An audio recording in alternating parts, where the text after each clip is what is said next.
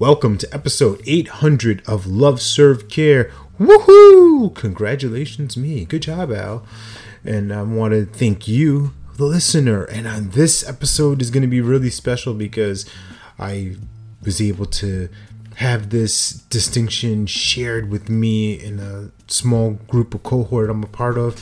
And it was really powerful and also really funny. So it wouldn't be anything outside of the norm from what I do and who I am. So, as you can tell by this episode name, a little interesting, right? The hot guy distinction. And you can sub it in for what you want the hot girl distinction or the hot whatever. And you can name it what you want. The point of it is is connection how are we relating to what people are listening to? Because there's this interesting thought that the power is in the listener. So it's rarely about what I, as the speaker, as the communicator, am saying or relaying to you. It's about you. It's about how you're relating it, how you're hearing it, how you are connecting the dots to what's important for you.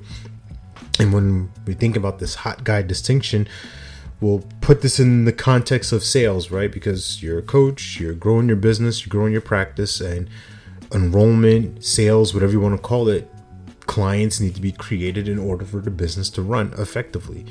And with that in mind, we think about what is the hot guy or the hot girl or the hot item, the the, the buzzword, the thing in that person's life that switches the you know that flips the switch from them being on the edge, tiptoeing. Yeah, this would be nice. I would want to. Yeah, maybe not now, maybe later. I got other things in mind to being, this is urgent.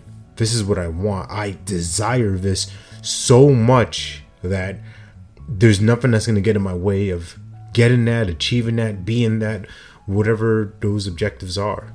So, you, as the sales representative, you have the opportunity to represent this client in the space of this is what they want this is my skill set right we have these two things here and the gap in the middle the bridge for that is the work you do together and their commitment to their own success and your commitment to your own craft and having that hot guy distinction having that in the back of your mind also allows that to be top of mind for that person that client when they start to waver when they start to drop off a little bit and you start to slack and get complacent.